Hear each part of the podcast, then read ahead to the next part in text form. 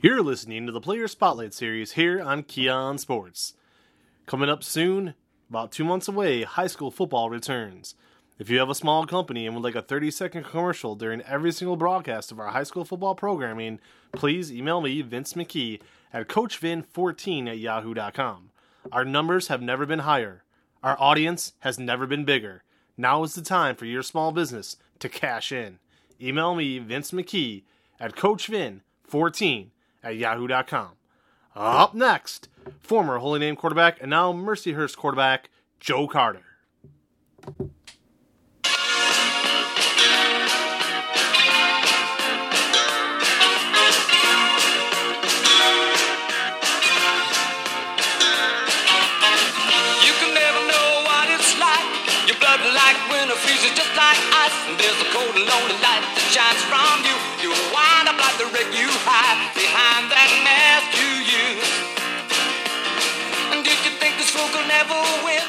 Welcome into the Player Spotlight Series. Tonight, we bring in Mercyhurst quarterback Joe Carter.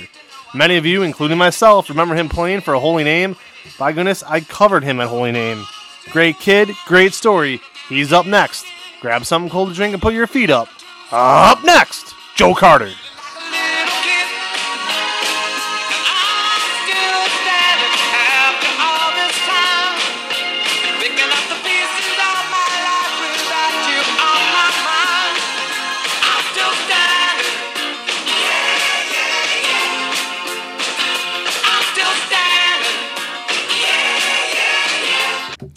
Welcome into this edition of the Player Spotlight Series here at KEE on Sports. Without any further ado, let's bring him to the phone now. Mercyhurst quarterback, Joe Carter. We're back here on KEE on Sports on the hotline with us tonight. A young man, as I said, saw play at Holy Name. And uh, man, I, I tell you, it feels like it was just yesterday. I'm going to tell a little story here in a bit about a special game that I saw him playing. But he is now with Mercyhurst. Let's welcome him to the Player Spotlight Series. Joe Carter. Joe, welcome to the show. Thanks for having me. I appreciate it. Oh, absolutely. Now, as we know, Holy Name um, is a uh, Catholic private school in Parma. Now, where did you grow up? Did you grow up in Parma? No, so I'm actually from Brecksville, and my mom is the assistant principal at Holy Name, which is kind of the path that I took to get there. But yeah, we're actually we're we're located in and I grew up, you know, went to St. Michael's and Independence, and then found my way to Name. Really interesting. Okay. What was your um What was your favorite sport to play growing up? Uh, actually, honestly, it was always basketball, and then you know it became kind of apparent that I was, you know, I played basketball in high school, but it became apparent that football was my sport, not basketball. What position did you play in basketball? Uh, growing up, I was, you know, I was actually a point guard. I handled the ball all through grade school playing CYO, and then, you know, got the Holy Name, and I was undersized four. So I actually played the four through most of my career, and then, you know, sophomore year, I, I started a couple games, played played decent minutes off the bench, and then junior year, I was out with a broken leg, and then senior year came back, and same thing. Ended up, we ended up, we, my senior year, we had like eight eight seniors on that team. We were loaded as a blast, so I ended up coming off the bench and playing playing minutes, but it was yeah. So you know, I guess the four. I, I don't. It was undersized four and only six one, but yeah, the four. So here we're in a situation now. You know, you used to play basketball. Obviously, you still play football. You know, at Mercyhurst. Now we're we're kind of out of it now. We're outside. I was just outside doing some yard work and stuff, so I'm staying active the best I can.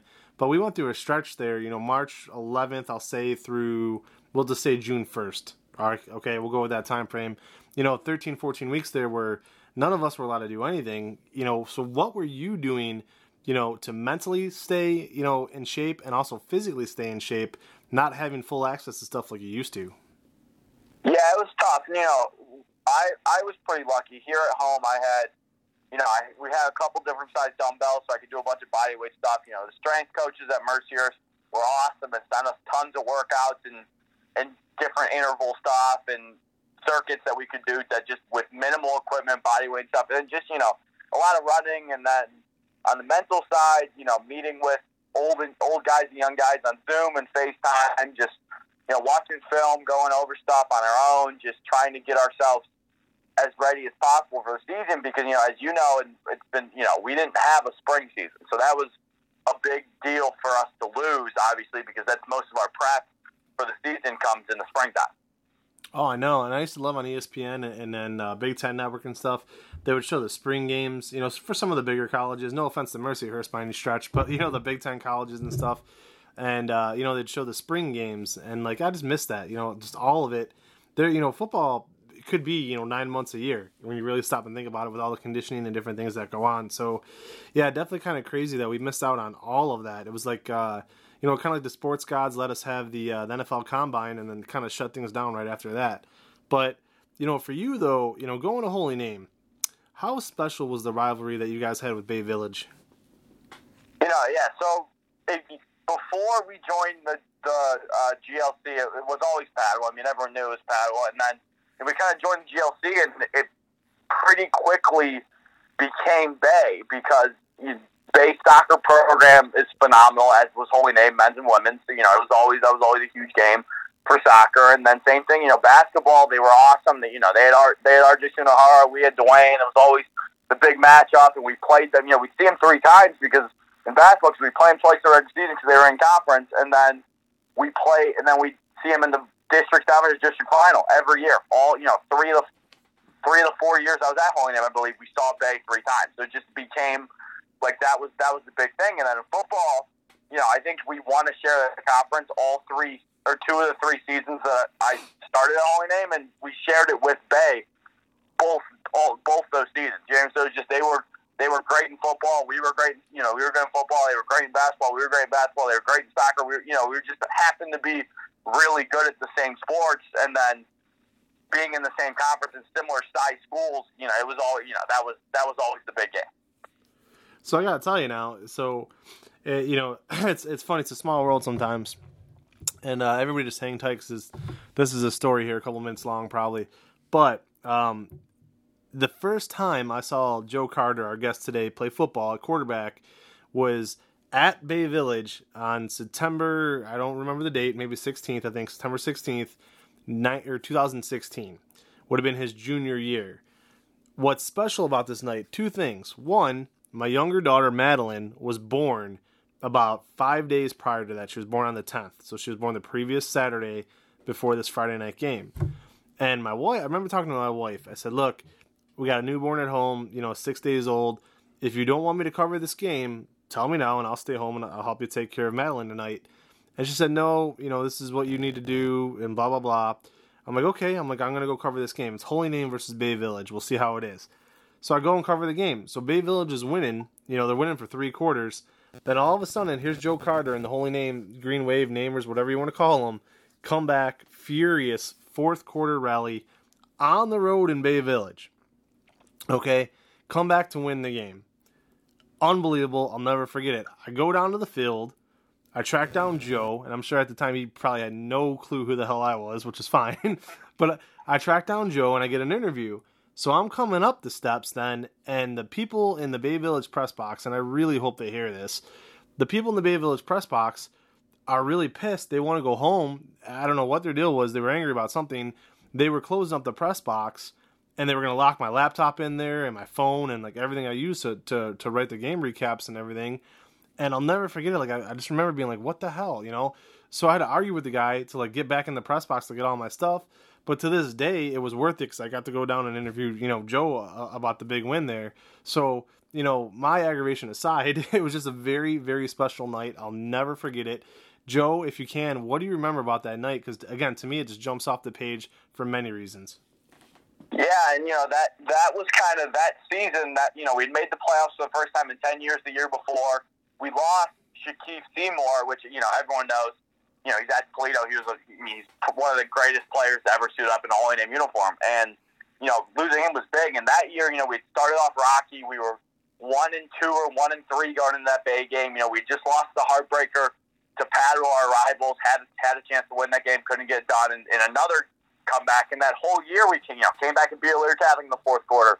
Came back and scored in the fourth quarter to beat Parma that year. So it was just that was that was just a year to come back. And you know that that game especially was a blast. That was one of the first games that we really threw the ball over the yard and opened it up. And you know, obviously, you know, I don't remember my actual stat line, obviously, but you know, that was part of a three or four game stretch where I had 40 plus attempts every game. So just it, it was, you know, it's a blast to the quarterback to throw the ball over a yard, and you know, hooked up with Andreas two or three times that game for big plays, including you know the fourth and goal from the thirty yard line. If you remember that one, Oh, that I was sure do. I sure do. crazy, crazy play. Just they they brought two, and I'm just scrambling around because we didn't have you know we didn't have a guy who can make a field goal from that far, obviously.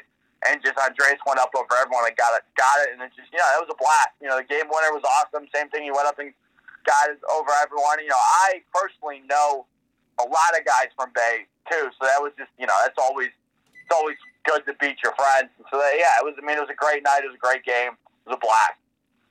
And that's the thing too, Joe. Not that I didn't count on you, but I wrote my story, and it was it was done with you guys losing. Now, obviously, I didn't I didn't hit send, but once it got to fourth down and thirty, I'm like, all right, this puppy's over. So you ne- you never think you're going to convert a fourth and thirty or fourth and goal from the thirty yard line like you did, and I'll never forget that.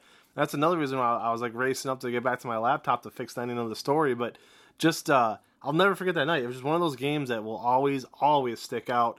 Definitely a special night. Now, correct correct me if I'm wrong here, okay? So that was your junior year, right? Okay, so that's your junior year. Now, according to my records, and I had to go had to dig deep on this one, I'm almost positive that you guys went five and five that season and still somehow, some way made the playoffs. Is that accurate? Uh, I believe we were, we were six and four actually, but yeah, we did. We snuck in as an eight seed, and the year before we snuck in as an eight seed, and we played Perry both my sophomore and junior year. That's right. And, and unfortunately, junior year was the year I broke my leg, so I didn't get to play in the playoff game. But yeah, we, we actually we won six and four because we lost week ten against River, yep. and we didn't we didn't think we were in. No one thought we were going to get in, and then the other three or four teams that we needed to lose all lost, including two Saturday noon games. So we stuck in. I'm in in the hospital. Woke up in the morning in the hospital with a broken leg, and yeah, I everyone a bunch of the guys came in and let me know that we made the playoffs. It was crazy. That's wild, man. So, you know, definitely a good career at Holy Name. Again, I'm not just saying this. I, I remember it fondly. Really enjoyed watching you play. And, you know, kind of like we talked about off air, I just knew who you were quickly because of your name. I remember looking at the roster because I start prepping for our Friday game on Tuesday. I usually, you know, I'll take Monday night off. Like, Monday night is usually the only night of the week I just kind of relax. I watch Monday Night Football, watch Monday Night Raw, and I just kind of relax. But once Tuesday rolls around, it's prepping for the weekend. And I'm prepping that, that, that Tuesday. I'm like, Joe Carter. I'm like, that's crazy. Like, I wonder if it's Joe Carter's son somehow. And obviously you're not. But, like, you know, it just, I found that out pretty quickly.